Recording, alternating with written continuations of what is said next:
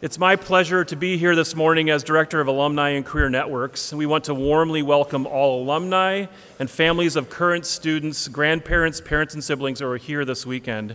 Thanks so much for making the effort to be here. Today, we're privileged to learn more about a few of our many outstanding alumni. First, though, I'm pleased to introduce the members of our alumni board who are here on campus for their semi annual meetings. We have two members who have completed their time with the board, and we want to publicly recognize them for their years of service to GC. First, John Gingrich, class of 1967, who's back for his 50th class reunion. He's from Hubbard, Oregon, and he has served as uh, ably as our board secretary for a number of years. John, will you please stand?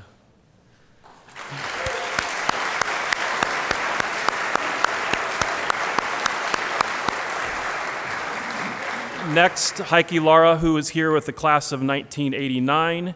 Um, she is from Telford, PA, and she has a son here at Goshen College. Uh, we're going to thank her as well. Heike Lara, please stand. Now have the rest of the alumni board stand, please. Have all the alumni board, please. This is the entire alumni board. Thank you.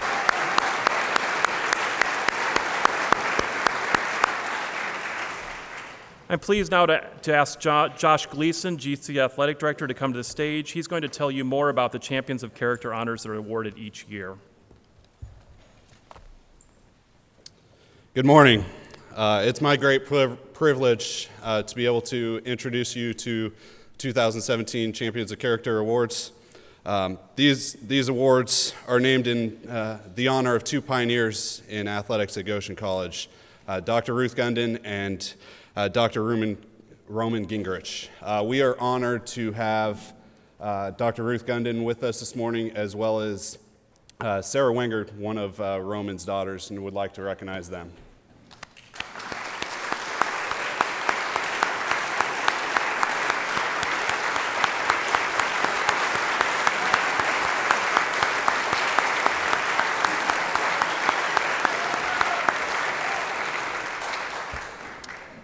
These, these awards were created 12 years ago by the Maple Leafs Athletic Club um, to recognize former student athletes who have gone on to exemplify the NAIA's Champions of Character core values, which are integrity, respect, sportsmanship, responsibility, and servant leadership. The two individuals uh, recognized today uh, were, were, great athletes, uh, but more importantly, uh, like the two that, uh, that the awards are named after, uh, are fantastic representatives and role models for current and future student athletes to follow, uh, setting the example uh, for how to take what they learned as athletes and use it to impact lives uh, for the rest of their lives. Uh, so at this time, I'd like to have Interim President Ken Newbold come up and present the awards to Justine Pletcher and Stan King.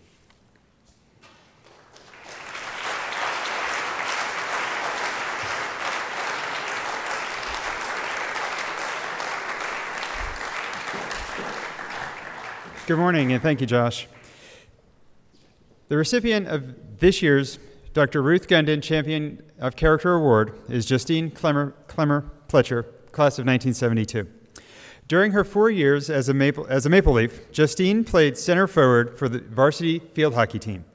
Justine recalls, hockey was a huge part of my love for, of college. She said, I found wonderful friends, enjoyed the release from academic pressure, and simply had fun. I do not remember scores or records, but I do remember the camaraderie and sharing with my coaches and my teammates.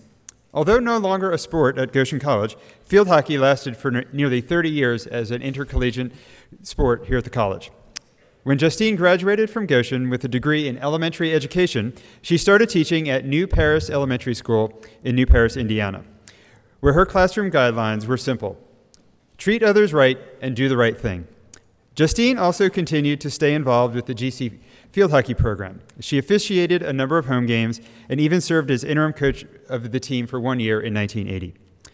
After just a few years, Justine and her husband Ken, from the class of 1970, began to start a family, and she enjoyed staying at home with their two sons, Nate, a graduate of Goshen in 2000, and Todd, a 2005 GC grad.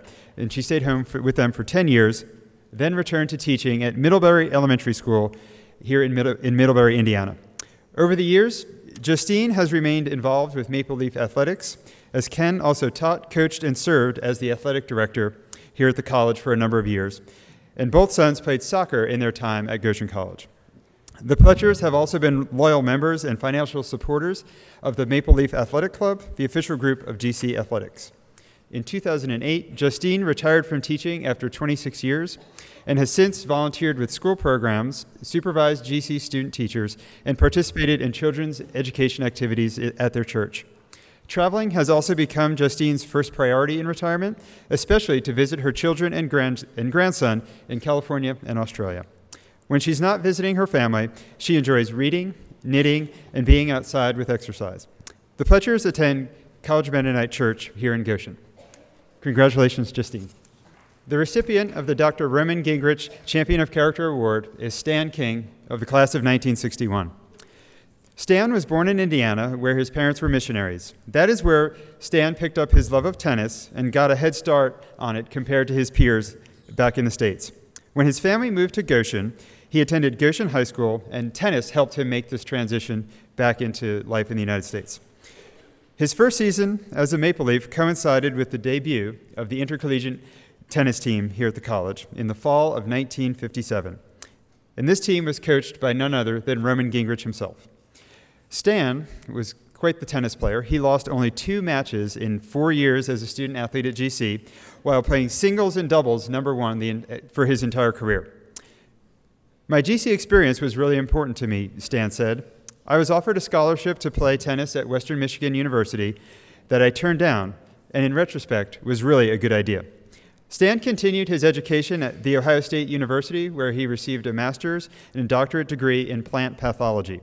For nearly 30 years, he worked with teams of scientists around the world to improve the health of crops and make them resistant to diseases. Stan studied crops in Nigeria, India, and East Africa, and also studied corn in Mississippi. When he stopped working as a plant pathologist overseas, Stan got into coaching tennis. He spent eight years coaching at Goshen High School. He coached the, the girls' team at Goshen High School and then began coaching at Goshen College.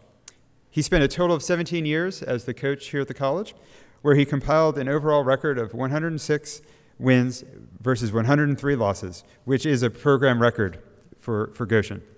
Since retiring from, from the college in 2015, he enjoys traveling with his wife Bonnie, who graduated from Goshen in 1965. They travel around the world and also within the U.S. to visit their two sons, David, who also graduated in 2000 from Goshen, and Matthew, a 1992 graduate, who are married and they have three grandchildren. Stan enjoys reading, volunteering, being active, and visiting with people. He and Bonnie also attend College Mennonite Church. Congratulations, Stan.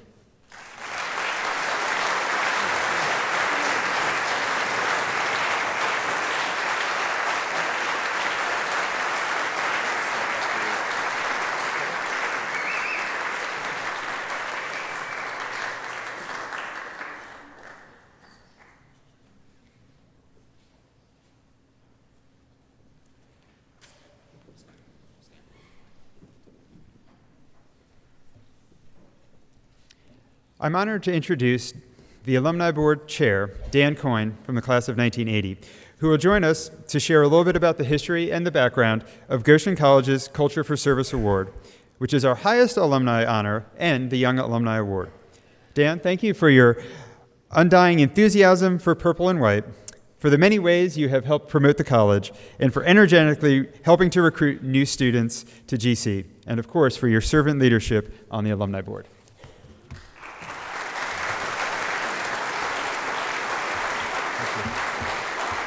Good morning, alumni and guests. I have the pleasure every day of getting paid to work and teach about peace to elementary school kids in the Chicago area. And the older I get, the more I understand what I try to tell them every day, even though they scratch their heads. And I want to share this with you right now. Today is a great day to be alive. Good morning. I simply want to say that it is an honor to be an alum of Goshen College. As an outsider, as a Catholic boy from Goshen, being invited in by JLB to join this family. In fact, today I think is somewhat of an historical event, Ken. You may not have recognized it, but I think today is the first time in our history when two Catholic presidents shared the podium. That's inclusion. Today is really a very cool day. We discern every year on how we can celebrate some of our alum who are really taking to heart what our forefathers gave us as a mission, and that is culture for service. We have 20,000 plus alumni doing this every day, every hour, every minute across the globe. And Dan Koop Liechty wouldn't allow me to give out 20,000 awards today. So each year we try to lift up a few who model this, this phenomenal, phenomenal way to live in a broken world. And I just want to close here before Ken presents these wonderful, wonderful alumni in recognition of their service. These words from a dead man from the 1867 years. And this is George MacDonald. He wrote, he was a pastor, a itinerant preacher, and he wrote this book called Unspoken Sermons. And it's kind of cool. One of them, he says this For to embrace is the necessity of our deepest being. We humans, we embrace, we celebrate today our fellow alumni who have embraced our world to help improve it. President Ken, thank you.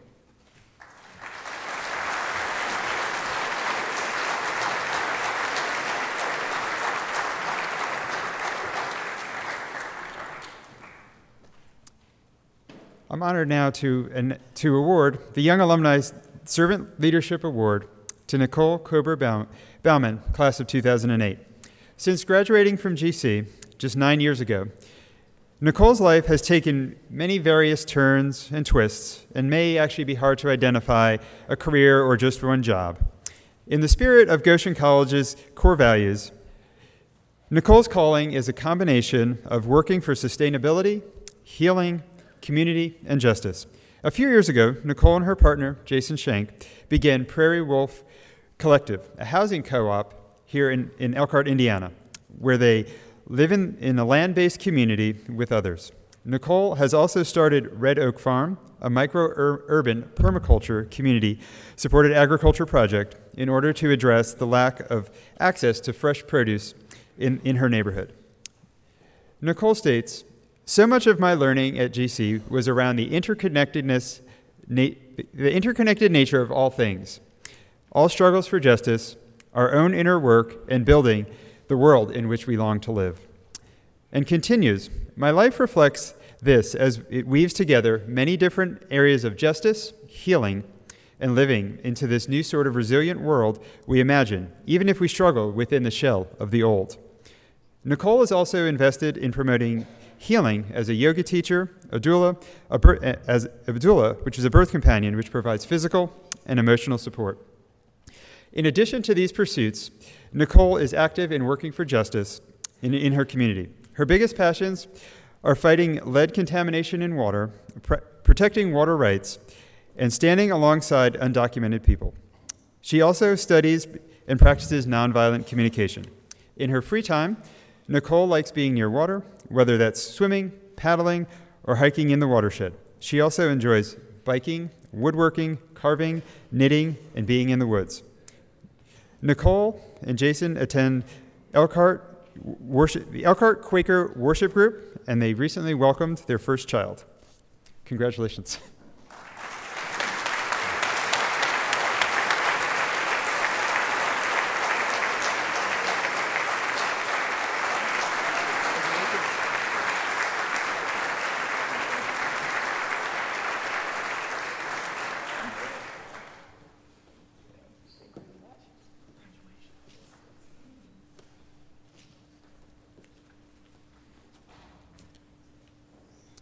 This year's Culture for Service Award goes to Sherry Greaser Hartzler, class of 1973. Sherry has led a life of service to, of others since graduating from the college with a degree in elementary education. Sherry spent 22 years working for Mennonite Media, which is now Menno Media, and for 16 years ran, representing the Anabaptist com- comedy duo Ted and Lee, now Ted and Company Theater Works. Sherry also helped start Patchworks Pantry, a food distri- distribution program in Harrisonburg, Virginia, after she and her husband Jay, also from the class of 1973, and their two sons, Nathan and Philip, did a year of, missionary, of Mennonite voluntary service in Evansville, Indiana. Sherry recalls My parents modeled a life of serving others because of my educational experiences at Goshen College, especially the study service term, which ca- from which I was equipped to carry on that tradition. After retiring in 2013, the Hartzlers spent a year in Romania with Nazarene Missions Corporation. Since then, they spent a majority of, their, of each year in Romania as Nazarene volunteers. While in Romania, Sherry is involved with Veritas, a Christian ecumenical organization. The agency provides programs for children, adults with special needs, elderly, and teens, and a counseling center for those impacted by domestic violence. At Veritas, she coordinates fundraising projects, is a member of the board of directors, and provides support for the executive director. Her, Ver- her work with Veritas goes far beyond that. She is willing to do whatever needs to be done, like spending countless hours sorting through donated clothes and supplies or leading music with several of the Veritas, several of the Veritas Club members. She also spends two afternoons a week working with children where she leads music and different activities and, and shares her love for crafts. Since most of the year is spent serving in Romania, Sherry's free time comes during the summer months when she gets to visit the States, where she does enjoy baking, reading, and entertaining and spending time with family and friends. She and Jay attend Community Mennonite Church in Harrisonburg. Congratulations, Sherry.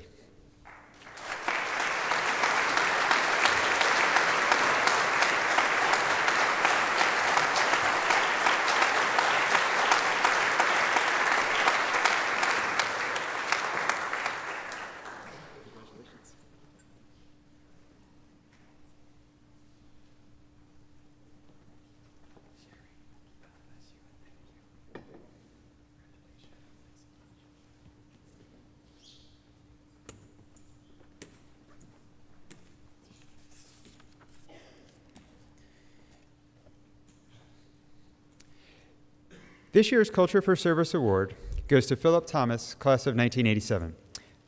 With more than 25 years of experience in conflict prevention, transformation, and peace building, Philip has dedicated his life to helping facilitate peace and, and reconciliation around the globe. Phil, who lives here in Goshen, has traveled to more than 30 countries around the world in his work with heads of state, indigenous groups, community leaders, and corporate executives, trying to encourage dialogue and peace. He has worked with organizations at all levels, from the very local to international non- nonprofits. Phil reflects So much of my work involves me working with others, listening and understanding them deeply, recognizing and supporting them in ways in navigating very difficult conversations and complex environments so that they can recognize others and to celebrate the work that is so important to bringing peace to their lives. Phil founded D3 Associates, a consulting firm aimed at creating change in organizations, building teams and communities through collaborative action. D3 Associates provides training programs, facilitation, and other tools in these dialogues. Phil, is, Phil also teaches occasionally uh, in the Peace, Justice, and Conflict Studies program here at the college. His most recent work has been in Afghanistan, where he has supported the United Nations assistance mission, uh, mission, and in Somalia, where he offers support to the country's top governmental leadership, including the president and the prime minister. Since 2005, Phil has been working with various UN agencies as a senior consultant while also supporting different international organizations. In 2007, he co authored the, the, book Democratic Dialogue A Handbook for Practitioners with Betty Pruitt, a project that has been jointly released by the United Development Program, the Organization of American States, the Canadian Development Agency, and International IDEA. While Phil is at home, he enjoys walking with his dogs on local bike paths and trails, as well as, as well as spending time at local coffee shops and engaging in meaningful conversations. He is a self proclaimed lover of music and enjoys using magic to create curiosity, wonder, and openness to the unknown in the work that he does. Phil and his wife Anna attend Walnut Hill Mennonite Church, and they have two daughters, Alicia and Sophie. Sophie, Congratulations, Phil.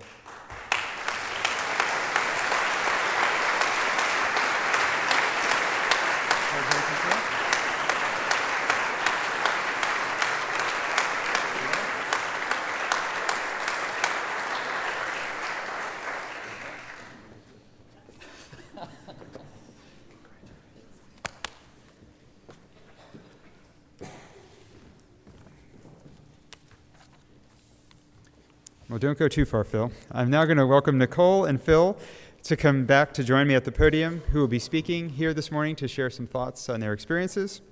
As a reminder, Sherry will be speaking tomorrow morning at breakfast, so I hope you can join us for that. And the Champions of Character Awards winners will speak at noon at a special reception at the Rec Fitness Center. So please, uh, Sherry and Phil, please join me.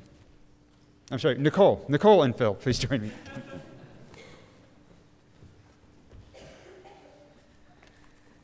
Good morning. It's an honor to be here with all of you and to be receiving this recognition today. Um, I want to share some reflections from the last years since being here at, at Goshen College, reflections on the journey that you heard a little bit about in the introduction. Um, so, starting a few years ago in midwinter, the sun's already going down long before friends and neighbors start to arrive for our monthly community meal potluck as we bustle around the house, tidying, adding extra logs to the fire, stirring a giant pot of soup simmering on the wood stove, and welcoming in the early comers, we also begin to light a few candles. Days are short in that season of winter solstice that we're coming up on too soon in the next few months, and the long dark evenings and their need for candles start early. More folks bundle in from out of the cold, balancing babies and crock pots and conversations as the fire draws them in close.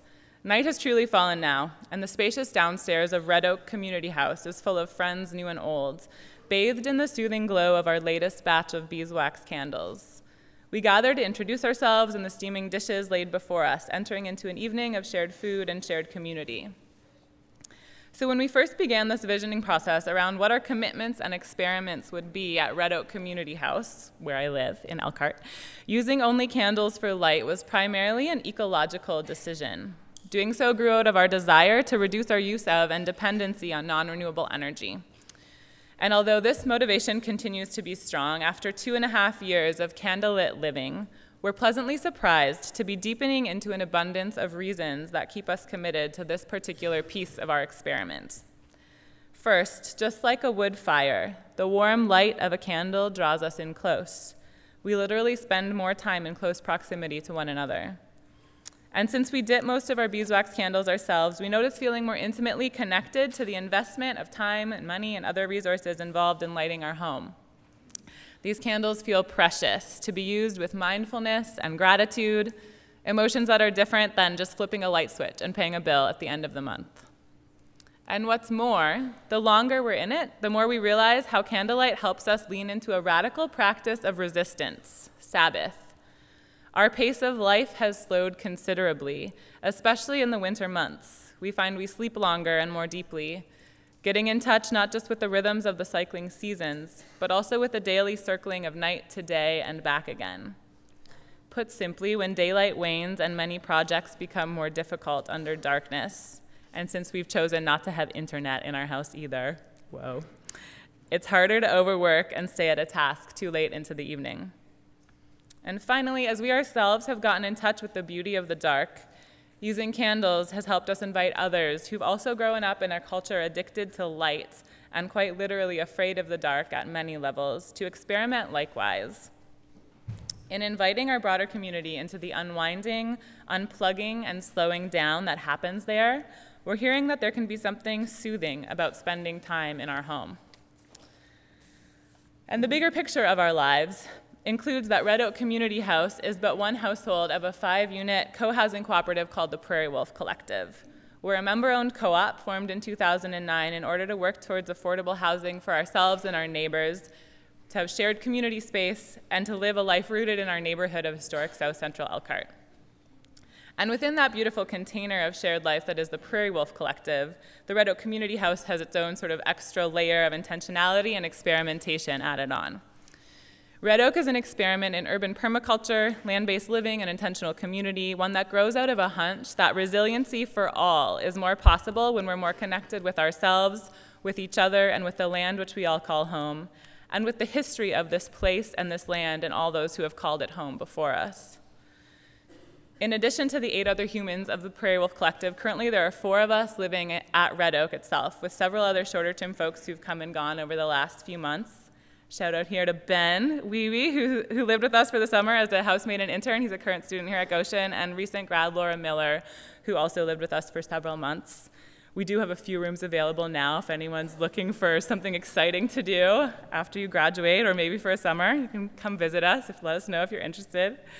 Um, so, in addition to heating with wood and lighting with candles at Red Oak, we're, we are also endeavoring to grow more of our own food, do lots of preservation, transforming asphalt and vacant lots into gardens and orchards. And we're experimenting with inviting others into this learning, sharing skills through workshops. We've done natural building workshops as we've built a roundwood timber frame outdoor kitchen and clay bread oven. And we're also committed to deeper connection with one another as we share regular meals, work days, and spiritual practices. We see these too as part of our resistance to the individualistic and isolating elements that are all too often dominant in our society. And our experiment reaches beyond our own household as well, as we are involved in various pieces of local and national organizing one week this past summer gives you an idea of all the different things that are happening in and around our home. We hosted our monthly community meal. We hosted a meeting of the Elkhart Environmental Health Working Group, which is seeking to address issues of lead contamination in water in our community, including in our own home. And we've been inspired by and connecting with the fierce work of regional or organizers in places like Flint, Detroit, and East Chicago who are facing water crises currently, and who we've gotten to know through our connections to the Building the New Poor People's campaign. In that same week, we also hosted a rapid response network planning meeting, which is connected to local sanctuary efforts supporting undocumented folks in our communities here. Additionally, one of my own projects, as you heard already, connected to the household, has been forming Red Oak Farm, this micro farm and vegetable CSA that is on vacant lots right in our neighborhood, right surrounding our homes. So we are farming without any fossil fuels and have a farm stand right there in the neighborhood and currently have our fall CSA happening. So you can come and check us out on Thursdays if you want to get some vegetables or if you want to join our CSA. So there's a lot going on in our homes and in our neighborhood and beyond. You may notice that we emphasize the experimental nature of this endeavor. We feel the weight of many complexities as we continue to discern how we might best live in what can often feel like a crumbling, wounded world. We know that we continue to participate in this wounding in countless ways. We acknowledge that our current practices are imperfect, incomplete, maybe way off the mark. And yet we also feel called into bold, bold exploration, called into what Joanna Macy calls the great turning, trusting that we're not alone in our desire to shift the balance towards life, trusting that we will continue to learn a great deal as the spiraling of this path continues to unfold. We trust that there are an abundance of other diverse experiments beyond our own as well, each digging in deep in their own way, and we welcome cross pollination with that abundance. Our deep longings for rest and balance have often come up against our capitalist training in urgency, efficiency, and productivity, where endlessly urgent and self important activism can often leave us feeling like we're fighting for rest. Our practice of candlelight, without even really intending it, has drawn us into rest and balance better than we could have done if we had tried ourselves. So when we feel tired, as though we're stumbling in the dark in the midst of our experimenting, our practice of lighting with candles is a slow, tugging reminder that this perhaps is exactly where we need to be, learning to trust the beauty of the dark, the wisdom of the unknown. As we seek healing for all, perhaps we can find some by leaning into the radical Sabbath of slowing down. Thank you.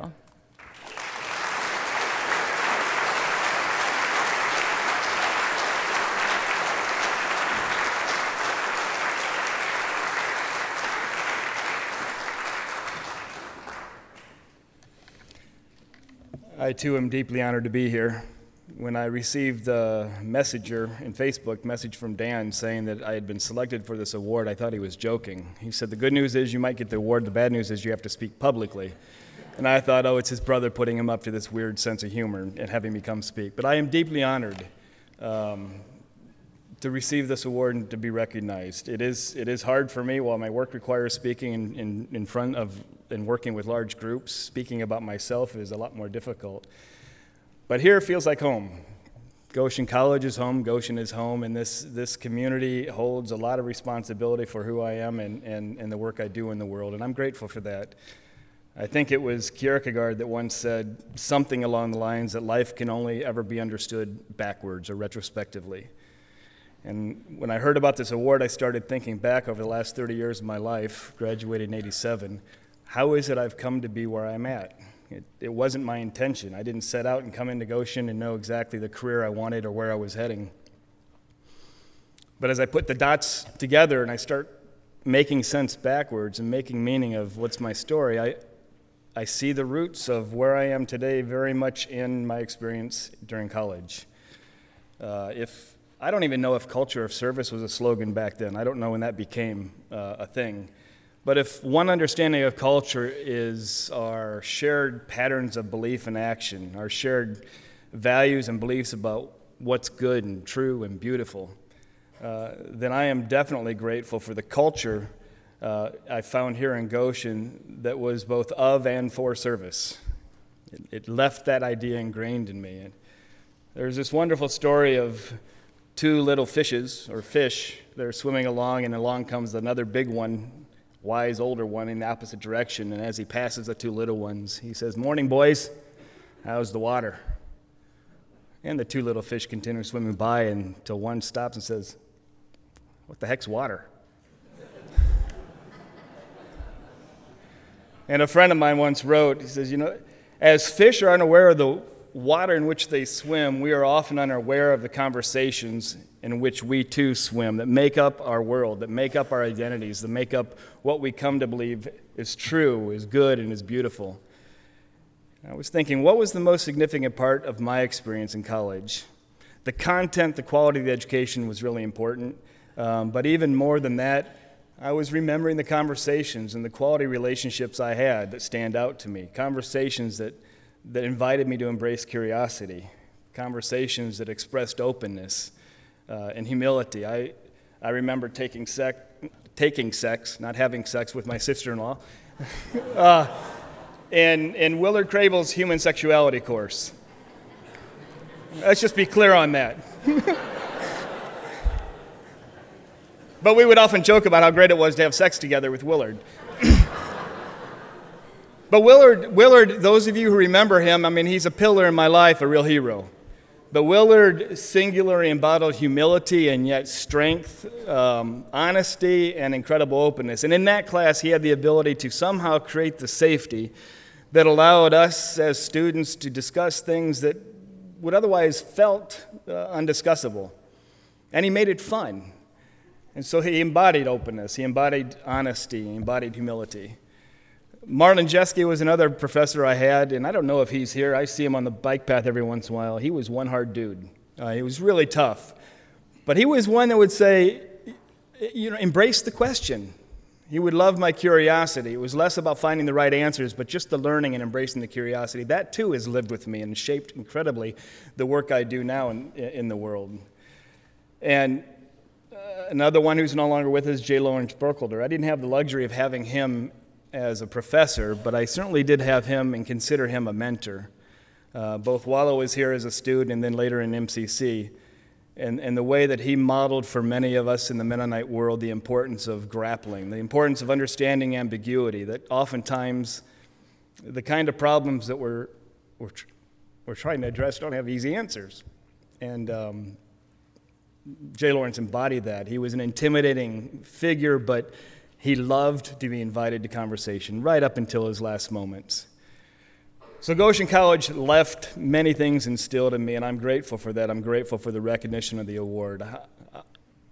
I took a class while I thought I was going to be teaching Old Testament or something because I was fascinated with the Mennonite perspective on nonviolence and pacifism, and yet in the Old Testament, how to reconcile that with violence. And so I thought that was my area of interest until my last year I took a course on conflict. And, and I became so excited thinking, wow, there's real concrete things we can go out and do in the world that might contribute to reduce, re- reduced violence and better relationships, the whole world of conflict resolution. So I became really excited about the, being a practitioner, going out, and I wasn't quite sure what that was going to look like. Um, but I knew I wanted to do that, and yet I was, uh, I was always very reflective in doing that. Kind of, I like to talk about myself today as, as someone who's a scholar practitioner. I really involved, in, enjoy doing the work, but reflecting on it and trying to make sense of that. After MCC, I had a number of experiences that have resulted in, in just kind of, we talk about the gig economy. I've never really had a job. I've just been able to consult and work in nearly 40 countries, deep into the interior of many, with the opportunity to see some of the best, most hope inspiring work humanity has to offer, and some of the darkest expressions that humanity has to offer. And some really wonderful people. So I, uh, I receive this award, mindful that I receive it on behalf of all those other people that I've had the immense pleasure of working with. I'll share just one, exa- one, one story in, in closing that comes from Afghanistan that kind of embodies my simplistic equation about how to affect change in the world. And, and that is simply paying attention to the water in which we swim. That is shifting the conversations, how we show up when we talk to each other every day, because over time, that's what molds the social worlds that we live in. And I figured if you can just tweak with and play with the conversation, just one conversation at a time, things begin to move, albeit slowly sometimes, but they begin to move.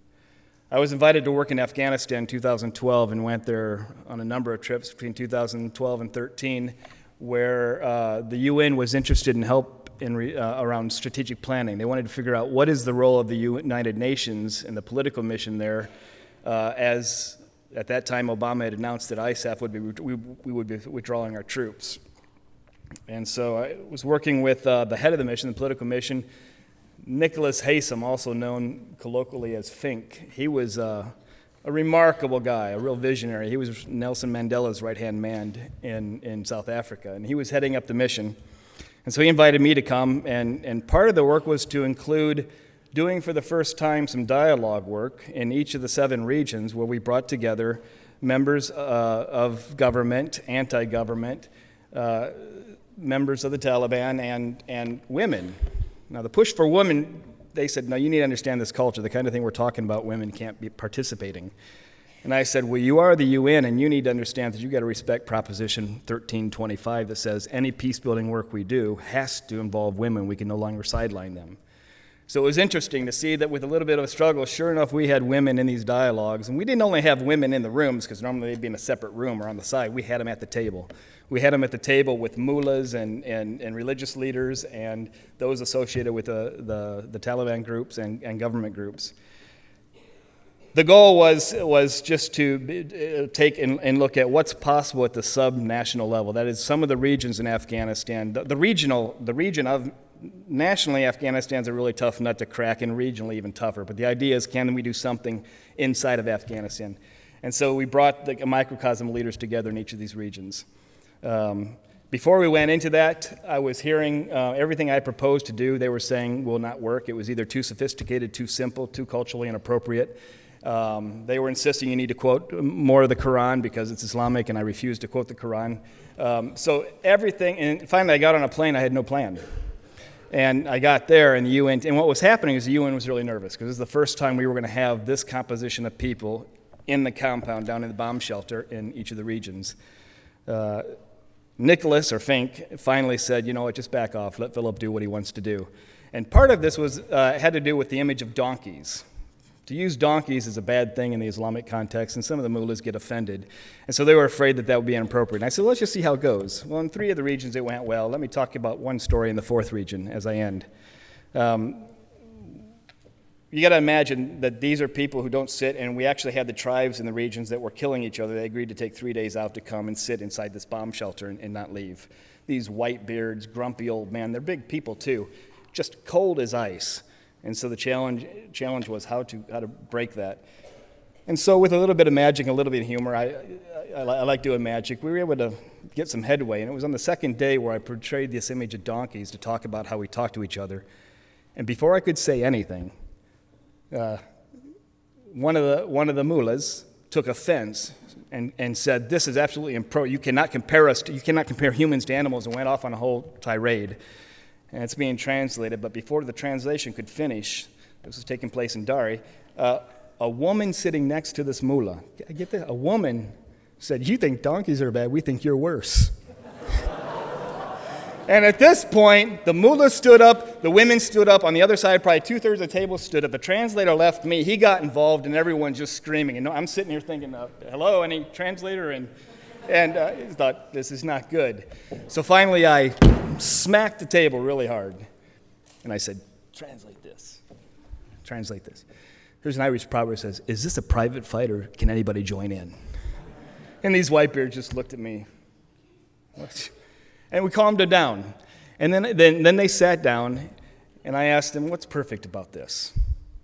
And what was really cool is they had the capacity to go to the balcony and see that what was recreated in that moment was a perfect expression of what's happening out in Afghanistan these intractable patterns of behavior and relation and, conversation. And to cut a story short, it ended very positively, such that uh, the two people, these towering figures, um, came to me and said, uh, We'd like to speak with the head of office. Is that possible? Just a little context that eight months prior to this was one area where there was a, a suicide bombing that killed eight UN staff and a number of other civilians, and uh, attributed to the Taliban. And they, I said, sure. And so we went in and talked to the head of the office, and, and these guys said, we need you to know we had no idea what you were trying to do here with the UN. They were confusing the UN with the international security forces. And we want to say we're sorry. Did you just say that? We want to say we're sorry and we got your back. That's just an anecdote, but something happened of significance in that moment. And the one other, the one other thing that happened while we were out during a, a break, somebody came up and told me, Philip, I think you're going to like to hear this because over there, these same, the same group of people who were associated with one particular group in Afghanistan uh, were talking about me, apparently. And the guy overheard him say, Now there is a friend of Afghanistan. Pretty cool. Pretty cool. It's shifting the conversations, and that's what I learned at Goshen College. And I think as we move our world forward bit by bit, it's recognizing that in every space that we occupy, every conversation, every day, is an opportunity to be either pro social change or, or recreate kind of the patterns that are getting us nowhere. I am grateful to Goshen College. Thank you for the award.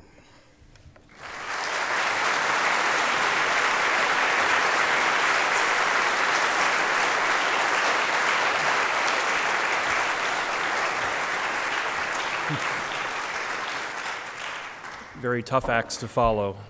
It's such an honor to be involved in and an event like this and to be among people who've done so much to live our institutional values and who have served with such distinction here and in their home communities and around the world.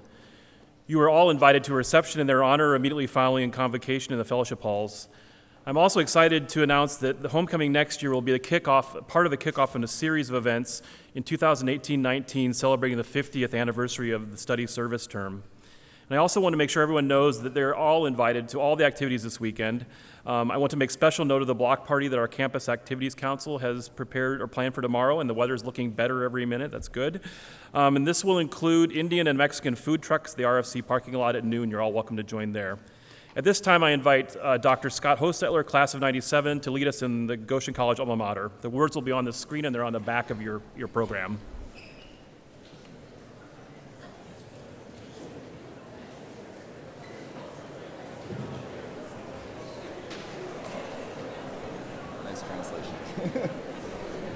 Let's start with the refrain and then sing the verses.